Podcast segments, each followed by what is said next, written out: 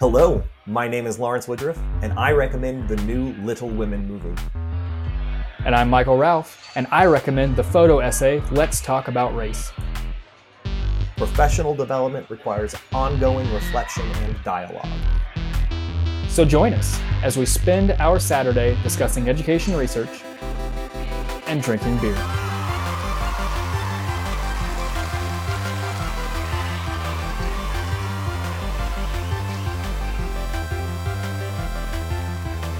Today we are drinking Brandyland Spiced Imperial Stout, aged in apple brandy barrels from the Boulevard Brewery Company.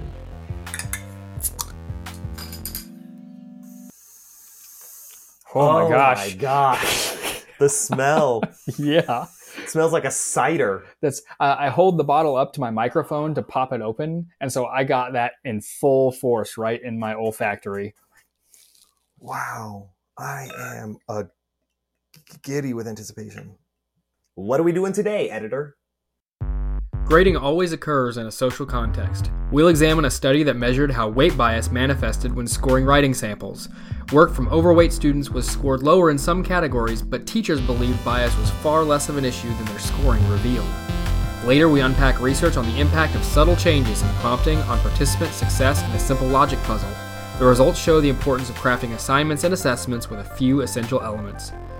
Finally, we read commentary from an expert on helping research impact policy. Let's get started. Uh, so we can get into it. We read some papers. We did. The first paper we read for our first segment is Weight Bias and Grading Among Middle and High School Teachers. And this is by Kristen Finn, Clancy Seymour, and Anna Phillips. When we talk about weight bias, we are talking about obesity, being overweight, and uh, what is commonly colloquially referred to as fat. That is what we're talking about, and the biases that go along with those ideas there there's bias in our educational system in a lot of different contexts. Uh, you know, we've talked about uh, bias related to race, we've talked about bias related to gender, and so in this context, we're talking about uh, people's perceptions broadly, people's perceptions and reactions to different body types. Uh, some of them are perceived with positive bias, some of them are perceived with negative bias, and so in this context, we're looking at some consistent negative bias associated with being overweight. Uh, and that's fairly well documented in the background research. Um, some of the past research has identified that students who are obese uh, experience lower mathematics and reading scores, lower IQ scores, lower grade point average. Uh, lower educational persistence, higher absenteeism, uh, lower grade retention, and placement in special education and remedial classes more often. If they're having that experience, then there must be something influencing their education experience that consistently puts them in those lower tiers. So we've got to look at what are they experiencing and that's where this paper steps in. They're attempting to see if there are a link between grading behaviors and uh, weight bias in teachers.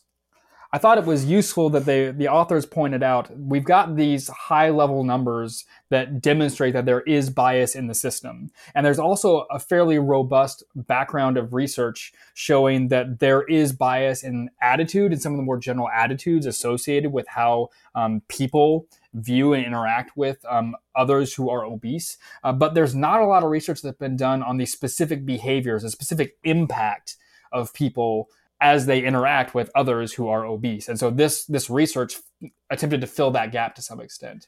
So if we're going to find out how teachers are going to respond based on their bias, uh, we got to get teachers to do something. So they had 133 teachers from middle and high school in schools that had a mixed socioeconomic status, uh, and they participated on a professional development day, and they were told that they were given papers to grade, sixth grade uh, assignments as a study to see if holistic teacher grading could replace standardized testing as a means of assessment. I feel some kind of way about this deception. I understand deception has a role sometimes when you're doing this research, uh, but not shockingly, they got 100% of their teachers to agree to participate. Exactly. I wrote highly effective in yeah. my notes that it's like people have sent me surveys that say, be a part of this national survey. After And I say, no, I just put those surveys right in the recycling bin and I do not participate. But if they said, do this so that we can you know, not hold you, you know, chain you to these large scale standardized tests, I'd be way more motivated to participate. And they got these teachers, man. They volunteered to grade these papers. And so I think it's worth pointing out, first of all, um, this is a really good sample uh, from their target demographics. 100% means that they've got a good representation of that entire body of faculty across different subject areas, across the various couple of grade levels that are represented, um, the various attitudes and inclinations of the different teachers. They've got with 100% Mean, this isn't even a sample. This is just the population from that particular area,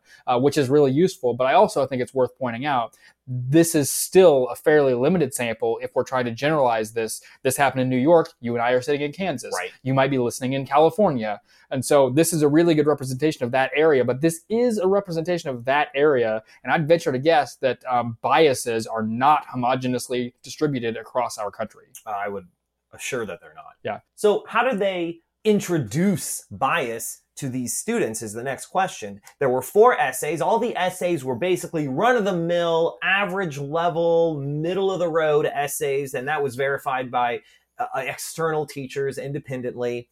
And then they, they got two students, female students, took headshots, wrote them a little biography that were attached to these four essays and uh, then they digitally edited the pictures, the headshots of these female students, so that there was a healthy weight version and an overweight version of both. So really, there were four essays, but there were only two students, and they artificially created bias by literally editing the face of the students whose pictures were on that headshot. Which I I thought it was a really clever way to control for all the other things that can influence um, our perception of attractiveness or desirability. I think that was a really clever uh, thing that they did. They acknowledged um, that because this was, I think it was a program. I don't think they did it manually. I think it was a program that that that, add, that added the weight to the photo after the fact. Um, and they acknowledged there there was some imperfect um, algorithm there, right? The it added the weight in particular areas of the face and didn't meaningfully change other parts of the face, and that that that might not be a perfect representation of evoking all of the possible bias that is present. And I think that they're right. I think that's true, but still a really clever way to control for some other possible confounding vari- variables. That was neat. One thing to note, at least I think it's worth noting, is that they consciously chose female students to be the models of the papers because uh, for two reasons female students have a documented greater consequence from obesity bias when obesity bias is present females are more negatively impacted by that bias than males impacted by that bias so they wanted to have uh, that feature present. And also, and this was new to me, that female students have greater risk of, quote, negative educational outcomes. That was a statement. And I want actually to dive into that statement. I would like to know a lot more about female students being at greater risk of negative educational outcomes. If, if this is what we mean, that would suggest that a female student with any disadvantage has a greater negative consequence to that disadvantage justified with a relatively fresh citation. Uh, the the inline citation for that statement was from 2019, which means it hasn't really had a chance to filter through and be referenced or synthesized yet. So uh, we can go read that paper, but it's it's fairly new and probably hasn't had a chance to really reverberate yet.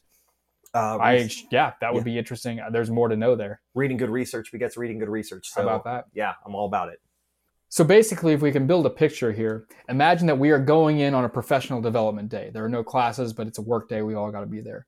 We go into the gym. We're sitting with all the rest of our colleagues from all the rest of our faculty, and a researcher from our partner university comes in. And we've seen them a lot, and they do various things around our school and district a lot. So this isn't particularly weird. They say, "Hey, we're studying. We're studying this thing. Um, would you like to participate?" I sign my informed consent, just like everybody around me. And so then they hand out these uh, the student work. We are randomly assigned a piece of student work, and we are asked to silently and independently read and evaluate that piece of student work. I'm giving a small handful of ratings. I'm t- looking at the composite of the perceived quality of the essay. I'm looking at the level of the work's neatness, and I'm assigning a letter grade to the essay just based on my own judgment. And so uh, that might be different depending on whether I'm an English teacher or a science teacher or a physical education teacher or something else. Uh, but everybody was asked to do that very same thing independently by themselves without discussion. Yeah. In the assessment, in addition to an overall grade and one about neat, neatness, they were also asked to assess sentence structure, word choice, and creativity. And then after all of that, when we're all done assigning our grades, we're then asked to report on our attitudes related to student competence uh, based on what we've read from the report and what we've gleaned from our processing of their biography. And so we were asked to judge the how much effort do we think the student put into this writing? Whether or not that student needed a remediation for their writing. What do we think their overall grade in school would probably be based on what we've seen from them? Uh, so those are those are some extrapolations based on not very much information, with the rationale being that uh, we would be filling in the gaps in that information with our own biases. And finally, they had a survey about teacher bias. Well, how did the teachers grade those papers? Well, we don't have to complicate it. They gave lower grades to the kids that were overweight uh, overall, though they said their sentence structure, word choice, and creativity were not were not any different. Uh, though they did say they were less neat. Despite, I, the- I think saying different, there were differences in overall quality overlooks the fact that they were bouncing around in the gray areas. Like overall quality did not reach their threshold of significance, a p of 0.07. So it's not like it's not like it was obviously irrelevant. It just didn't hit their threshold of significance. might be. Uh, and it's not the only one. There, as as we work our way down the table, some of them hit the threshold barely. Some of them hit the threshold like strongly, and some of them fail to hit the threshold. And so, I I feel conflicted. they they say they are the same quality and gave them lower grades anyway. So like that was what I was gonna say. Like we gave them a lower grade, even though we said the metrics of which we use to assess the quality of these papers are the same. I think the I think the point stands. Speaking of, I like your conclusions, and I feel complicated about your justifications. I I think the point is relevant, but the difference in the p value is three hundredths of a, of a point. so you are not you are not you are So we just, we need to be careful about planting our feet. You said they're the same, but they definitely were different. Well, they were barely the same, and they are barely different. uh, okay.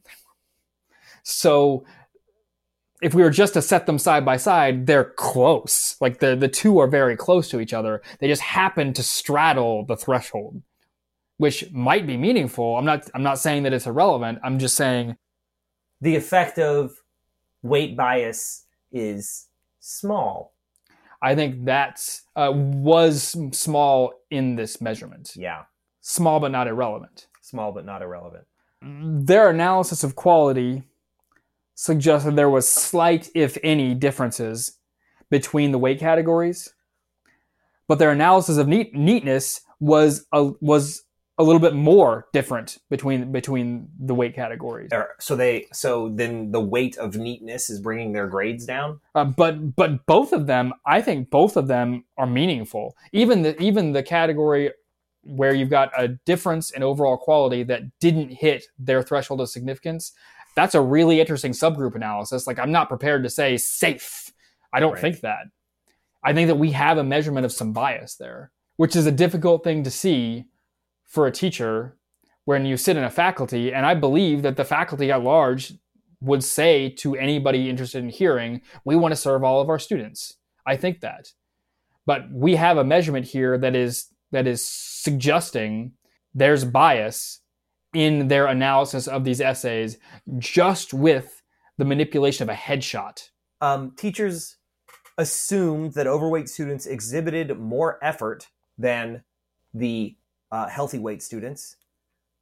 Teachers more often recommended remediation for the overweight students, and teachers assumed overweight students would have lower grades in schools for through their courses. and I think this is the more I don't know I don't know if I want to say important, um, but this is what th- this batch of results struck me more because that that is bias in its purest form. As far as I as far as I think about it, is to see the same work and say, yes, you achieved this, but gosh, you got there barely, versus somebody else who just looks different. Like you got this done, and I expected you to why did you expect them to get it done or why did you expect that to be baseline effort versus considerable effort. And those sorts of assumptions lead to some of the things like uh, mistakenly allocating students to remediation services, special education services, which the converse is also true, not making them eligible for advanced or enriched services if they need them. Uh, and so that's the piece where we can take steps to try and reduce bias in our grades, and we can we'll talk about that a little later. Um, but those biases and attitudes, we just have to we have to address our attitude. I, yeah. Um, the only difference is the headshot. So we're putting expected effort levels based on that headshot, and we're putting expected school performance overall on that headshot. Um, and we're we're putting remediation expectations on that headshot. Well, clearly that's ludicrous, and um, I and they even address this in the paper that uh, identifying the students as uh, you know they had to work harder. Um, I found that con- confounding and confusing because I use those terms as accolades. Mm-hmm. So I'm not sure what context they meant, and even they said uh, we're not really sure what context the teachers thought this was either. So we're kind of like shrugging on this one. So what does it mean to expect that a student worked harder? Are you are you proud of them? Are you disappointed in them? Yeah. Is it growth mindset? Is it fixed mindset? What lens are you looking at when you use the phrase work harder? We don't really know. Uh, and I think that goes along with I'm curious to know whether their survey included an I don't know response. Was there a teacher who could say, I'm not answering this because I don't have enough information to make even a reasonable guess? Uh, I, I'm guessing not. I'm guessing it was a forced choice. Yeah. In which case, because the whole point is fill in with your biases when the reality is we should stick to our ignorance. We should defend our ignorance. Which brings me to the, the comments in this paper that really got me fired up because i did get fired up when i read this. Um, one was teachers did not believe strongly that grades were influenced by bias. They did not believe it.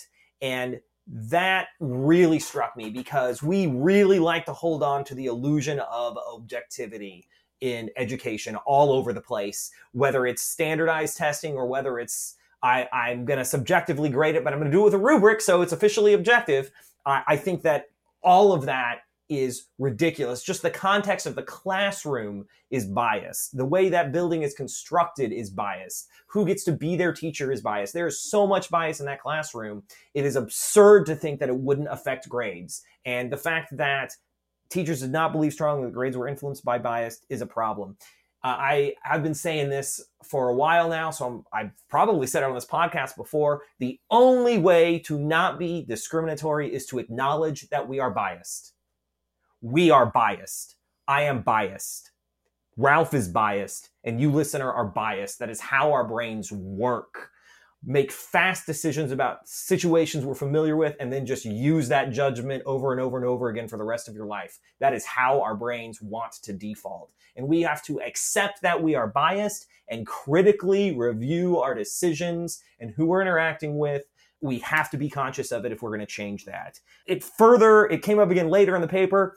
They said some of the results from the study are encouraging that despite negative perceptions of students who are overweight, teachers did not perceive the overall quality and structural characteristics of the work to be inferior to that of the healthy weight students. And I know we just hashed this out, but despite that being true, they then gave them a lower grade. So I didn't find that comforting at all because that not only does that means that we've got this weight bias thing going on, it also means that the grades teachers award are not representative of knowledge or skill competency. Well, and it comes back around to your comments of we are biased. My grades have some of my bias baked into them, and there's not a thing I can do to eliminate it. I can't make them truly objective. And so there's going to be some bias and I need to accept, I need to I need to work to reduce that but it's then back to their comments about their statement that my grades are not biased. That's false. Right. Because that means that we are not reflect critically reflecting and analyzing on them. And so that's for me, that's the problem. Yes, the grades are biased, and so the grades are biased. There, there it is.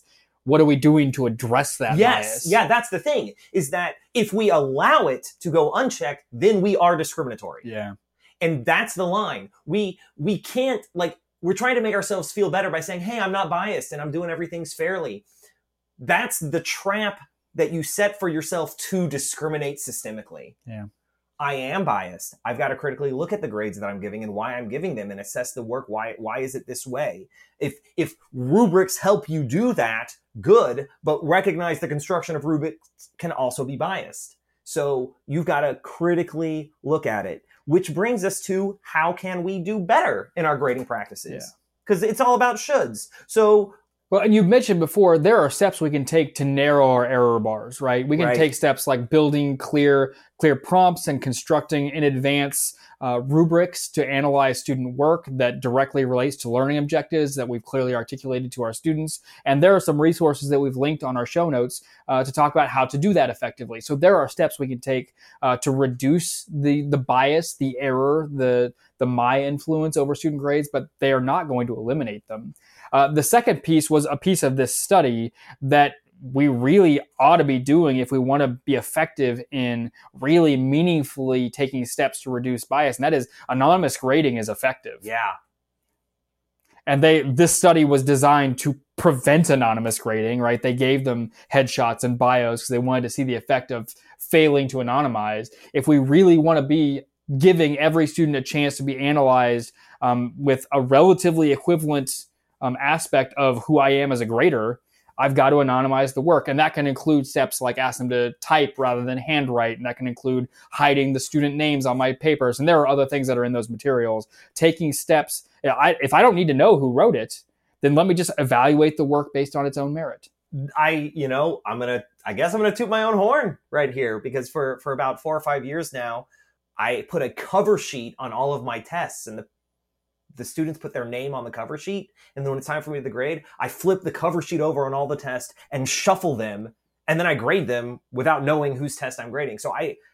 I have been doing anonymous grading of my own accord, and I just when I read that, I was like, "Oh, I just felt good about myself. Like it made me feel good." Uh, so I'm curious because because I know when we were teaching together, your your work is handwritten, right? Yeah, So how good are you at Well, identif- re-identifying handwriting? I'm really good at being anonymously grading in quarter one and really bad at it in quarter four. Yeah. That's what happens. Yeah. So my my uh, that effectivity decreases. Uh, but there was another um, another suggestion that they made, which is evaluate student responses to items altogether, one item at a time. Mhm. So don't grade this student's complete test because then impressions of earlier competency can influence later competency. Whereas if you've got a different essay on every page or a different problem on every page and you're grading that one problem, the way you're applying the rubric to that problem is more likely to be consistent. The way that you are scoring that problem is more likely to be consistent. And the, and the errors that you're looking for with that problem are more likely to be consistent if you are concentrating on that one task for all of your students at once and then put that one to bed, go to the next page and do the next problem.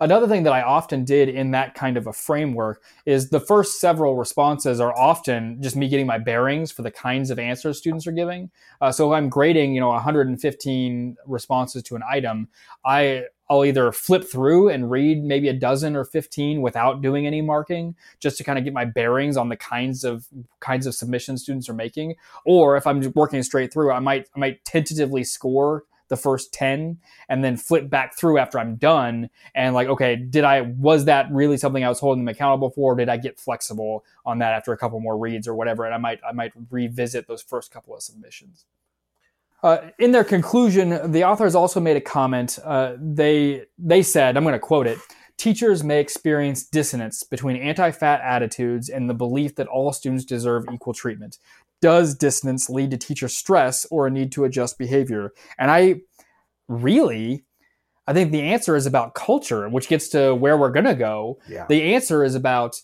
if I'm in a school where we say we give everyone an equal chance, and if anybody has any inclination that that's not happening, shut up because we are equal opportunity by God. Now everybody toe the line. Uh, then I'm going to stress about that Yeah. if I if I want to be critically reflective. Because all I'm doing is pointing out things that are threats to me. To And that that. makes me worse as a teacher because Yeah. cortisol does not make us better at any cognitive No. task. If I'm building a culture that is, hey, we're all just doing our best to get better, let's talk about it. Hey, how are you struggling? What mistakes did you make today? How can we do them better tomorrow? Mm-hmm. Then I say, gosh, hey, you know what? I feel like I feel like maybe I've been a little bit discriminatory to some of my students based on my ableist perspective, and I I'd like to do better with that. Let's talk about it. Let's see. Here are some strategies to make that better, and it can be it can be affirming, right? It can be a relief. It can be cathartic to be able to talk about that with colleagues and have directions for growth, have agency over that difficulty versus if I'm isolated and I'm threatened and I'm alone. And so I feel like that dissonance is a problem if we're unwilling to talk about it. Uh, well, yeah, and I think that that dissonance, what you're describing, it's not just for our profession. That works at every level. Yeah. That works personally. I am feeling a problem in my relationship, in my friendship, in my hobbies, in whatever. Where there is dissonance, there is a problem that needs to be solved. And always you can ignore it and let the problem grow, or you can address it mm-hmm. and do what you can to put it out.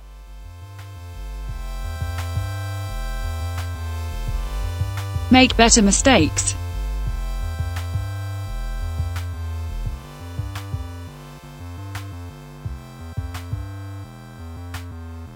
All right, well, welcome back. Let's pivot. Our second segment is going to look at um, the Journal of Cognitive Psychology, and we're going to read the article Speak Your Mind and I Will Make It Right The Case of the Selection Task. Uh, this was written by Macchi, Caravona, Poli, Bagassi, and Franchella. And the reason why we're having difficulty with these names is because they are Italian. This is an Italian study.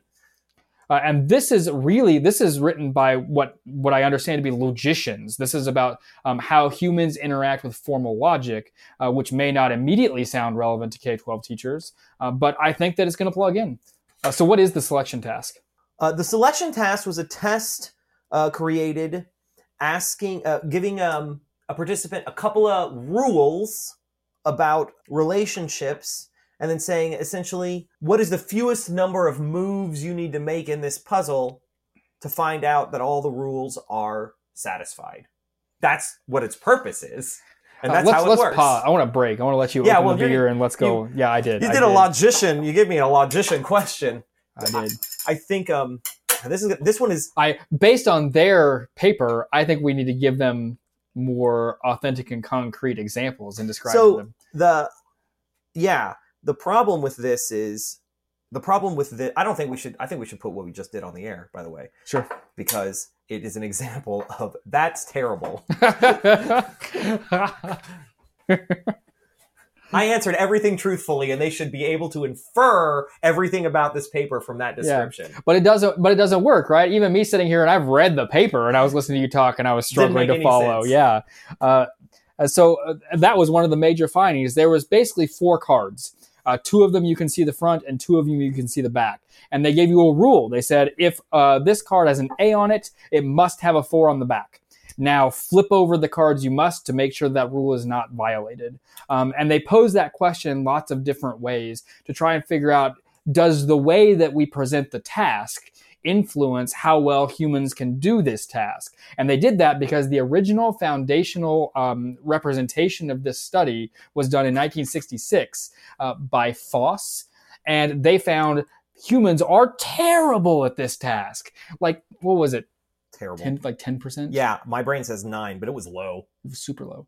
Yeah, less than 10% of all subjects correctly solved this four card problem. And so the researcher was like, oh my gosh, we are just broken organisms. and so what we've been trying to figure out since then is why are people struggling on this task? And so they looked at, well, are we posing the task wrong? and there have been a series of revisions to this experiment that shows that the way you couch the task does affect uh, success rate of the participants By a lot. Absolutely. And this uh, paper was kind of an aggregate. Let's put all of those uh, proposed influences together into one big test or series of tests and see which ones that uh, are the most important and impactful and powerful if you're going to improve uh, your participants' success in a logic based task. Yeah. And so, uh, one of the early themes in what they're laying out in the history of this study is originally people are saying, okay, you're presenting this task in a fairly abstract logician statement.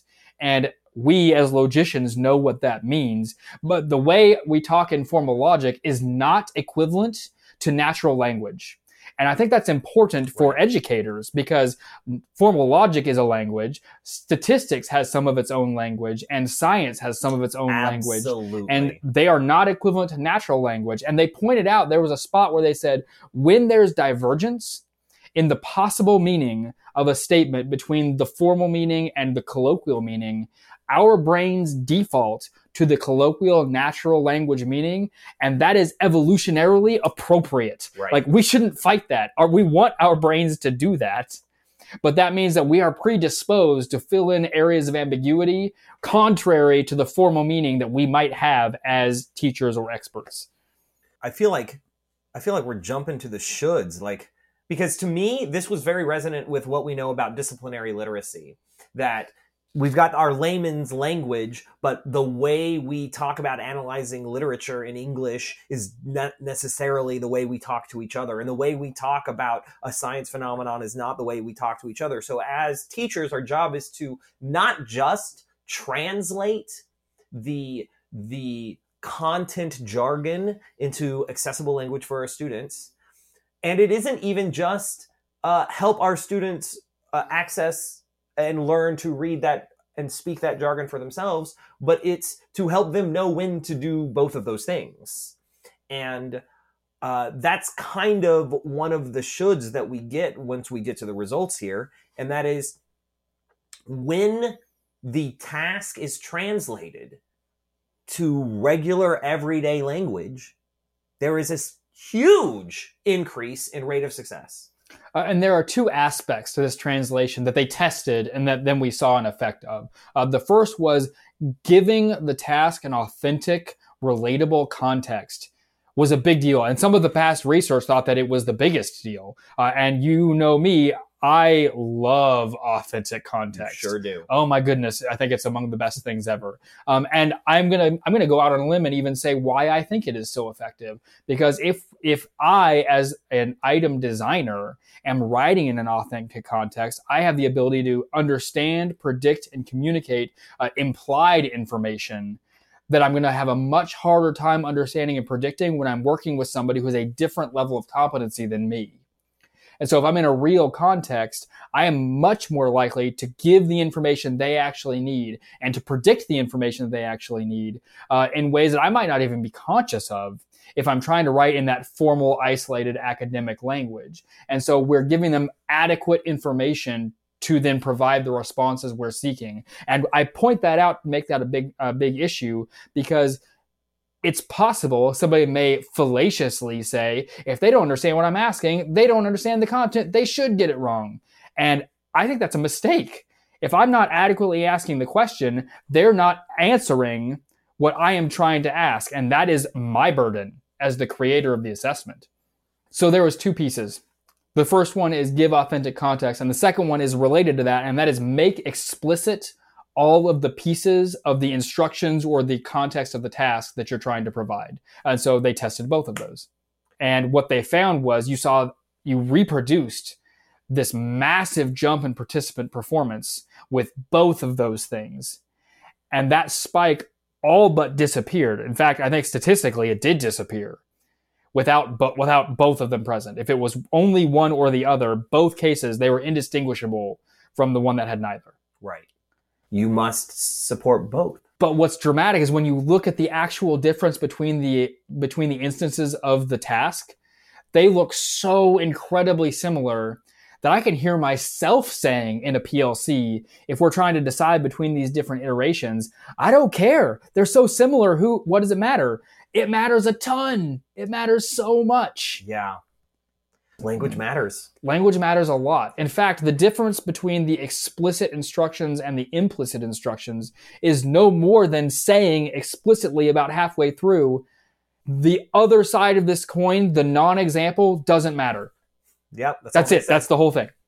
This they just insert matter. that statement and they remove it from the other one. Inserting the opposite of our rule is irrelevant, which is logically inferable, but just saying it out loud is all that it takes to satisfy being explicit about your rules. Well, it I'm thinking about this a little more and it might remove some burden in the working memory to just draw this barrier that says these things don't matter. So when you're considering your logical calculations, you can immediately stop worrying about them and you don't have to factor whether or not they're going to matter in your considerations. They don't. Just, it's great. Which means, so let's get to shoulds. Yeah. What does it mean? I'm a teacher. Well, I, what does it that's mean? one. That's one interpretation. That wasn't my interpretation. Oh, I'm that was be my interpretation. That wasn't. my- I don't. I didn't think it was a, um, a cognitive burden interpretation. The there was a statement. Uh, this was this was a little way through where there's a probabilistic strategy in approaching this task that is reasonable in a lot of real world contexts. Where if I have four cards and I don't know what's on the back of I, I don't know what's on the opposite side of either of them, and I don't fully understand the parameters of the game I'm playing, the way to get the most information about the system is to look at the most is to, to flip it both of them on one side, like flip both fronts or flip both backs. That makes sense because it has the greatest information yield. But it's not consistent with the formal logic that's actually being requested of the problem. Which- so if you have ambiguous or poorly defined parameters of your problem, people are going to activate other strategies yeah. to get information to just try to be better equipped to operate in the system. So it goes back to that difference between colloquial language, natural language, and the formal academic languages that we might be asking them to operate within. If we don't properly define enough of the parameters and the assumptions of those academic languages, they're going to just try to stay alive and activate these other strategies that are 100% rational. Yeah, I was about to say, um, we live in a world where there will be future problems. And so gaining more information about this problem now will have dividends in the future, period. So if you're looking at a, a logic puzzle and you're like, I don't get it. I don't know how to do the thing they've asked me to do, solve it in one or two moves. So I'm going to make four moves and uh, I'm going to be better off for future puzzles because I did that. Mhm. And that makes total sense. Just toss this one under the bus, grow as much as you can with it, and then you're in a better position. That's that's great logically. Right. yeah, so so the irony is that performing this particular puzzle illogically is logical if you don't understand this particular puzzle. Uh, and so you mentioned shoulds. Let's get back to shoulds Yeah. because we are teachers and we're trying to design tasks for our students. And that was what drew me to this paper to begin with. And so this dramatic jump when we consider what is what's the information, what are the how what's the clarity of the parameters by which we provide this task and the dramatic impact it has on our participants' success tells us something about how we should be designing our tasks for assessing our students It's it's not I mean, you say designing. It's not the task that's different. It's how do we talk about the task to our students? The tasks were the same all five times. They were the same exact tasks. Exactly. So give your kids, they talked about this, some duty within that context. Mhm. Give them a responsibility within the context. And then I just I love that you pointed out duty because the paper was clear about even you just use the word find defects versus comply with the task. Like like a switch of a word had a had a meaningful impact on how people interacted with it. So give them a context, give them a duty, and then clearly communicate in regular everyday language that they can use and are familiar with the logical inferences uh, of your task.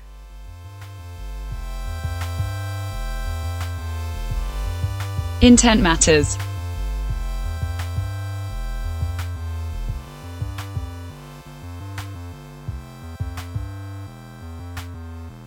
Our last segment, we are reading a third paper. This is a this is more of an opinion piece. This was published in the MIT Press Journal. This title is "Maximizing Research Use in the World We Actually Live in: Relationships, Organizations, and Interpretation." This is by Carrie Conaway, uh, published in 2019. And so she kind of begins by laying out the initial misconception that she says she held, and I know that I have held before, that is, if I want to go out and have research impact policy, step one is find what works. And she says that that's kind of a foolish perspective because there have been researchers working on how to make research impactful for a while. We have policy briefs, we have practical syntheses of research. So that's not really what's necessary. One more study, one more brief is not going to change the way we think about research in the world of policy. That's not that's not what it's about. It's it's a change in perspective. Furthermore, the find what works answer implies that there is a solution that is the correct answer out there. We just have to read enough till we find it, and then we do that thing, and that's it. Step one is building relationships between practitioners, policymakers, and researchers because there's plenty of things out there that can impact policy for the better, but we have to make the connections so that they can have that impact. Those connections are by are the most valuable piece of this, and that resonates with me because we've emphasized the importance of re- of relationships on this show often. And when you when you do the analysis of the extremes, it seems obvious. If you have policymakers who never talk to or know anything about teachers, and they're making laws about teachers, well, that's clearly crazy. That's crazy. They have to know about teachers and the experiences of teachers to make laws that affect teachers. And if you you look at any of the three people, any of the three entities in this in this triangle, policymakers, researchers, and teachers, if they're operating in isolation, it's terrible. We need to consider what does it look like at the other instance of the scale. And communication is difficult. Communication is complex politicians use one set of jargon and researchers use other set of jargon and teachers use other set of jargon which means we've got to work on uh, communicating with each other in terms that we understand. We've got to understand the different priorities of a researcher and of a politician and of a teacher and find where they overlap so that we can grow together in that place and so, if I'm going to talk to researchers specifically, I have to point out that my time at the Center for STEM Learning at KU has been intentional about investing time, my time, to make those connections because it's not easy. There's not a shortcut to building relationships, there just isn't. So, if you want to have some way to build relationships with your area educators and your area's policymakers with 5% of your contract, you're going to do a bad job because it takes time, it takes energy, it takes investment. There's just no way around it. And so understanding the importance of those relationships can help you justify investing what it really takes to spend time in schools, to spend time at the events where policymakers are having discussions and crafting that policy is the only way to build those relationships in any meaningful way. I'm really pleased to say I've had that opportunity at the center to this point, but it's pretty uncommon because it's hard sometimes to carve out the time necessary in your schedule to be out in the field as much as it takes. There are a lot of other things we can do with our time. You have to really internalize the importance and value of those relationships. Empower each other.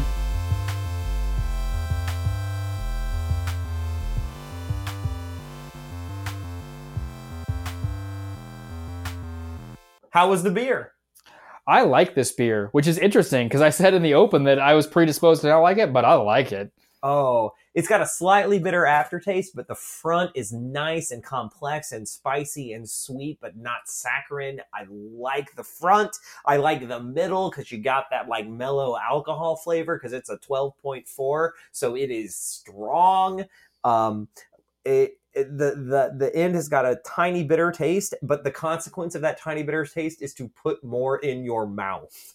And so it is very drinkable, very smooth it I, at first I said it smelled like cider, and I think that I still keep to that, but it doesn't taste like cider. Uh, yeah, the the the infusion from that apple brandy is just subtle enough that I can enjoy it without it overwhelming the front half of that palate. And then, as you say, just the strength. I mean, this thing this thing is a wine in a beer bottle, we, um, but it is so mellow. It comes out so clean and smooth that, uh, yeah, I could drink that all live long day. Thanks for listening in for another month. Uh, we want to point out to you that we are better together. So if you enjoyed listening to this or you want to have somebody to talk to about it, we encourage you to share with a colleague or suggest, uh, hey, check out this paper. We can bring it to a PLC. If you didn't enjoy this, tell us about that. We want to know how you're improving and we want you to tell us how we can improve. As we pursue growth Discuss research. and struggle well.